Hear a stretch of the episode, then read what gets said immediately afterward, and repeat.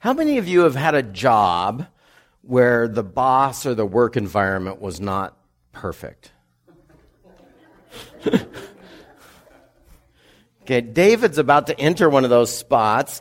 How about what was bad in your job? What when you think about the worst play, the worst thing in your in, job you've ever had, what was the thing in a couple words that made it horrible for you? What was the worst part?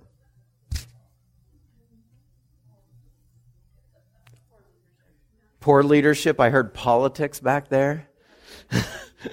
Not being appreciated, underappreciation. I used to have a boss on the underappreciation thing. He used to say, one oh boy undoes all the attaboys you got. Never gave an attaboy, so nobody knew what that was like. But, but uh, I've had some bad bosses, and that, that wasn't the worst one of them all. I, am not going to mention the one. Uh, well, maybe I will. No, no, I'm not going to. I, I, w- I want to read from uh, this book called A Tale of Three Kings, a study in brokenness. And it is a work of fiction, so just be aware that it is a work of fiction, but it's about David. It's about the first three kings of Israel and the school of brokenness, or the school that God has to keep his people righteous. The first three kings of Israel in this case are not Saul, David, and Solomon, but Saul, David, and Absalom, David's son, who did reign for a very short time. So here it is. This is a. Um, am going to pick up just before he's anointed. A few moments later, there's this young man, and he's out there, and he picks up a young lamb, and he says, I am your shepherd to the lamb, and God is my shepherd. And so long into the night, he wove a day's saga into a song because he was a singer. He hurled hymns at the sky again and again, and he was taught the melody and words to every angel that had ears to hear. And then in turn, they became custodians of the song that he sang and passed it as a healing balm to us. If we move just a little bit forward, um, I want to read this um, we're going to do the text about this a little bit, but David is going to be asked to sing to King Saul. And here it is David sang to the mad king. Often the music helped the old man a great deal, it seems, and all over the castle, when David sang, everyone stopped in the corridors of the king's palace and turned their ears in the directions of the king's chamber and listened and wondered. How did such a young man come in possession of such wonderful music? And words. Everyone's favorite seemed to be the song that he had taught, the, that the little lamb had taught him. That's why I started back there. They loved that song every bit as much as did the angels. Nonetheless, the king was mad, and therefore he was jealous. Or was it the other way around? Either way, the king was threatened by David, as kings often do when there's a popular, promising young man beneath them.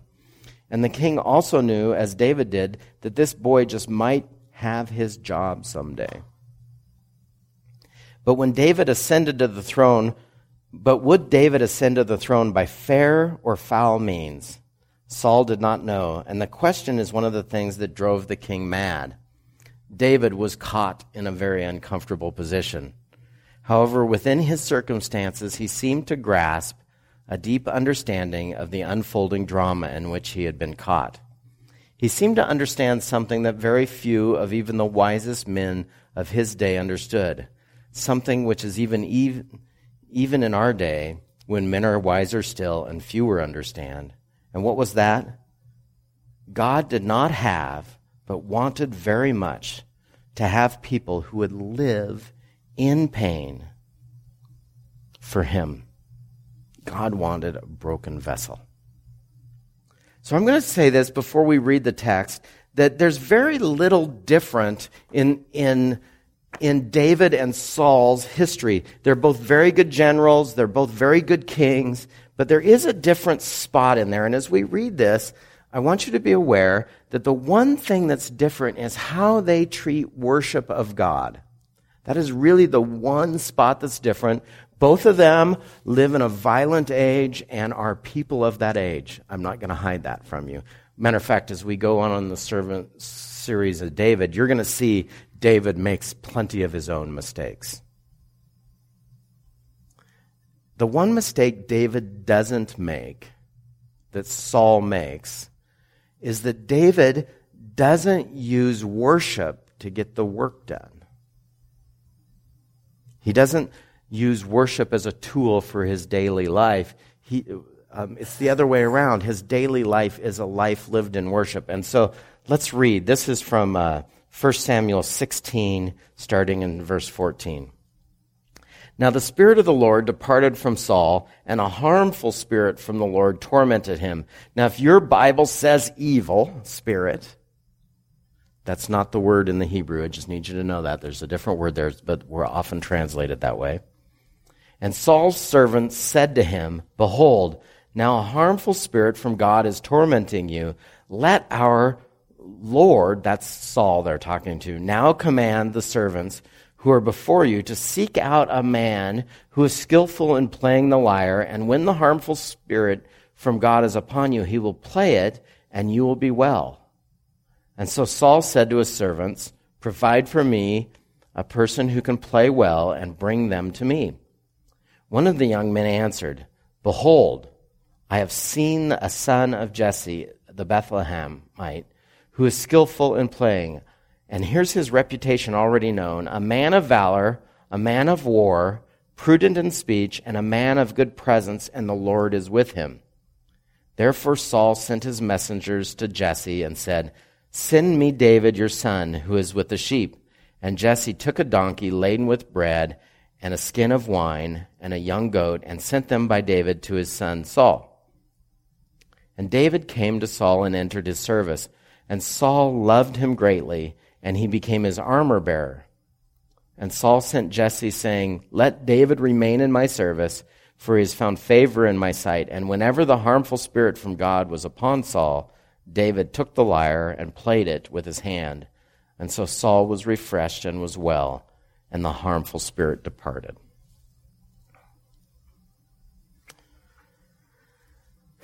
I started this off with the context of how many of us have had a work environment that wasn't perfect. I think you could qualify this as not just perfect. Um, you're actually asked to go work for somebody who's not stable.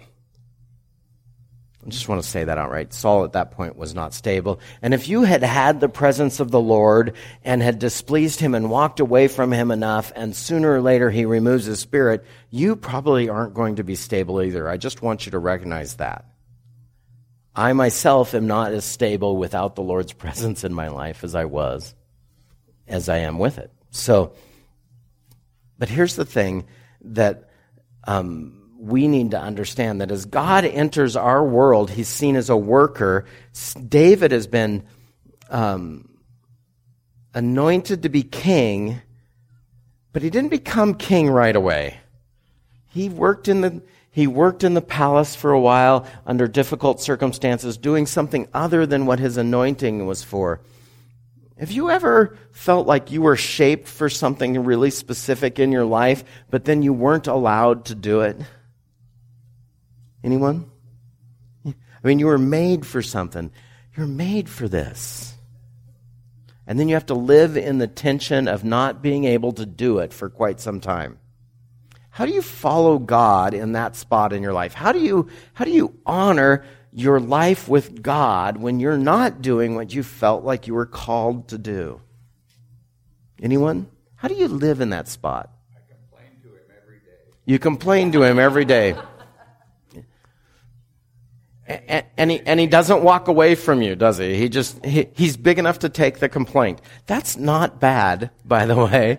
Um, how do you live in the other section of your life? Well, you've got this prayer time where you're complaining to God. How long, oh Lord, do I have to sit in this spot?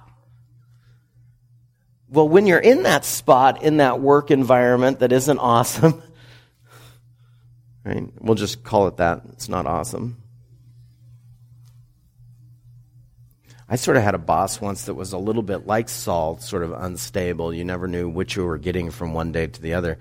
one, she would come in and, and, and would talk like she knew everything that was going on and she would seem competent. And the next day, she wouldn't know the most basic thing about the job. It was like, what happened in between those two days? Um, short term memory loss. You don't, you know, we didn't get it, but you couldn't trust her because you never got the same story from her. That's almost worse than having a bad boss that's bad all the time because you know you got a bad boss. How do you live there? I mean, certainly you can complain to God because He's big enough to handle that. There's, there's a movie that I love where Robert Duvall is playing a, a pastor who's had his church taken from him and, and he's praying at night really loud. And the, and the neighbors are complaining because he's praying loud. right? So he's not praying, Lord, please just fix this. He's, he's, I'm really mad at you, God. This is the thing you called me to do. And, and they call over there, and the, his mother answers the phone on the thing, and she said, Well, sometimes when he talks to God, he's a little louder than other times. He'll be done soon. And hangs up. Just wait it out. He'll be, he'll be all right. God can handle that. David had this reputation of being good, and then he was in the bad king's court. Now, he was going to be king, and one commentary that I read says that, that the primary, let me, let me read this from you. From, from this point forward, one of the primary temptations for David would to be seize, which was to seize the kingship by force to spill blood, to establish God's reign prematurely before it pleased God. Have you ever had that thought? I just make this happen. It doesn't matter what my methodology is. It'd just be good to be following God. And He told me I was going to be in charge of this, so I should just be in charge of it, even though it hasn't happened yet. Well, there's a problem when you're the Lord's anointed and, and there's a Lord's anointed ahead of you, and you go, Well, we'll just kill the Lord's anointed. You know what you've just done? You've given everybody else permission to kill the Lord's anointed. So David somehow understood this that you honor the kingdom, the king, a little bit, and you don't lift your hand against that because it's going to affect your life later on. You don't seize power in a negative way because then um, you're likely to have it seized from you that's that's all over the place. I, I deal with that in counseling all the time when people start relationships on in um, in untruthful ways and un, and not very good ways, and then they complain that the foundation of the relationship they had is not truthful. It's not going to be that way. So, it, one of the things I want you to do today is is start to understand that David is in sort of an unwinnable situation, except for one thing He's got room to complain to God, and he's got room to serve God in integrity where he's at. Now, we, we live in a time where there's a lot of easy, pat answers in life, and I don't want to give you one of those. What I want to say is if you find yourself right now in one of those spots where most of your life you're forced to work in an environment where it's not honoring to God how do you live in that spot? David is going to be our example today for living in that spot and honoring God. Look, he already had a reputation. We read that. Behold, I know a man. And he's strong in valor and he plays this and he's got a reputation and he does all this and he's going to come into the court. And David then coming into Saul's court needs to maintain that reputation and be God's person even when He's not doing the work he was anointed for, but he's still God's servant in that spot. I, w- I would tell you that we all sort of live in that tension in one or two ways. So the first way we live in that tension right now is we are chosen and forgiven and God's person and all that stuff. But do you always feel chosen and forgiven and God's person? Do you always feel like, like you're that person? So you live in a tension between what you've heard is the truth, what you may know is the truth, and what you feel is going on in your life. I'm just focusing on Joni doing this because I know some of the things going on. And we all have those spots in our lives, don't we, where there's the truth of what, of what our life is, is for, and then there's the everyday reality a little bit. And I lived in that spot, and I know you live in that spot where we're not, I'm sorry if I didn't want to call you out or anything, but I already called Lloyd out once. So,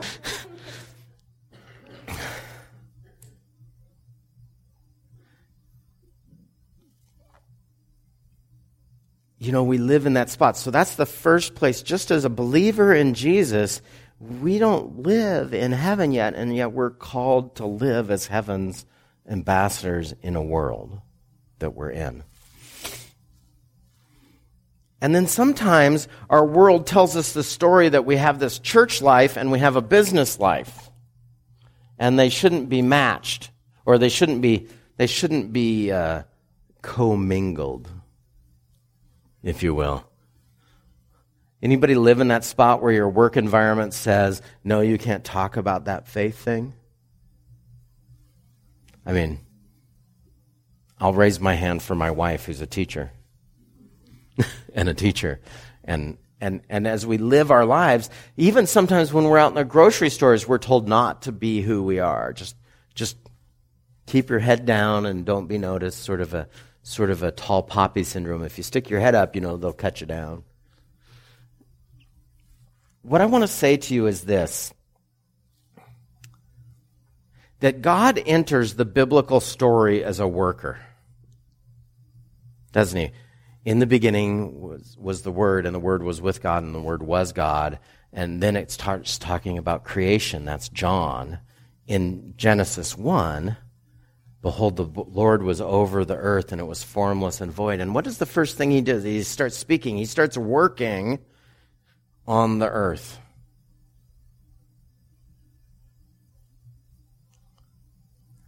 And our lives are filled, our primary, our primary work as a believer isn't actually on Sunday most of the time. Most of your jobs or the places you lived or the things you're called to are not Sunday jobs.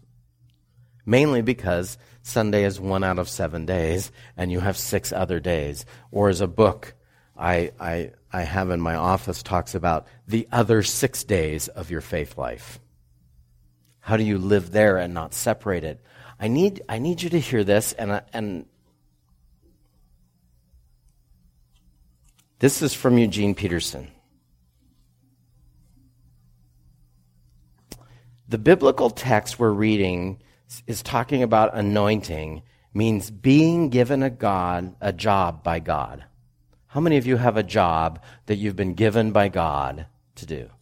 How many of you see the work that you do as a job you've been given by God or some task you've been given? Okay, I need to tell you this. You've been given a job whether or not it's the job that you felt called to initially, but God has given work to everybody that has work or a task to do, and that's a job. And so I'm going to correct you. If you didn't hold up your hand, you're in a job God has given you. Do I have to go? I need to read more. We're told, in effect, that there's a job to be done, and we're assigned to do it, and when God anoints us, we can do it. It can be done.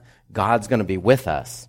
When we're working well, we're doing good work, we are then, because God's a worker, and, and as we skip down in this a little bit, he says we're a little godlike. It isn't much of a step to be thinking of ourselves as gods, but if we're gods, we don't need God, or at the very least, we don't need him very much.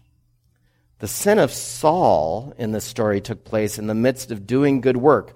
Saul was ruined as God's anointed king in the course of doing God's appointed work because he didn't pay attention to God in the process.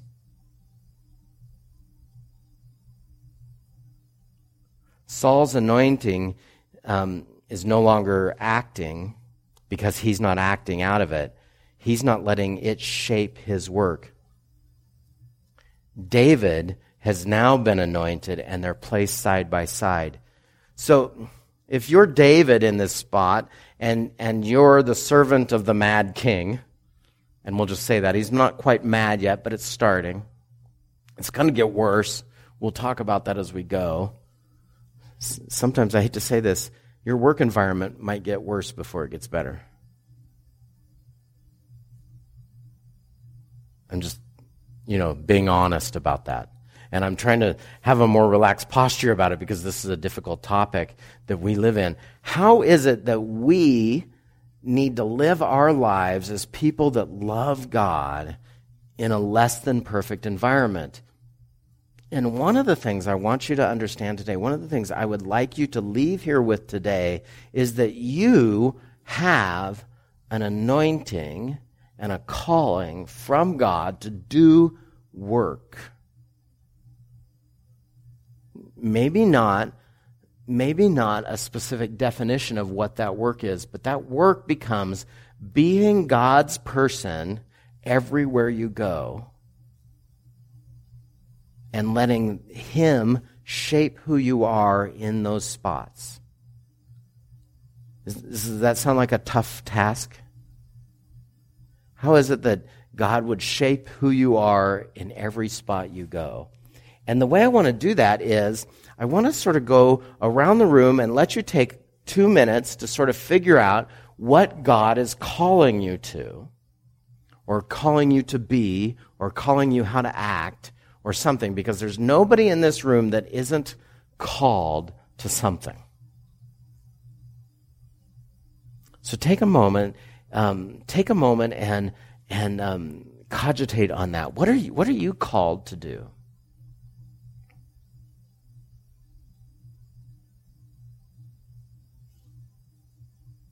When you have it, if you would just make eye contact with me really quick, or or raise your hand, um, I'll know when I can go on. Okay. Okay.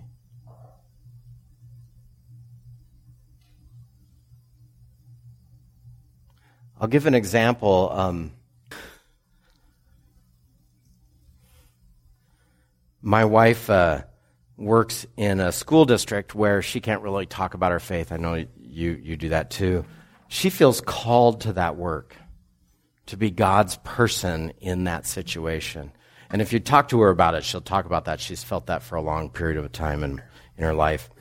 I feel called to be a pastor, but, but the main call of my life is to be God's person wherever I'm at. Um, if you see me out and about town, I'm trying to do that there too. The main context of your spiritual life is in your work world. Do you, do you, do you understand what I'm saying? You spend more time out in the world than you do here on, in the building.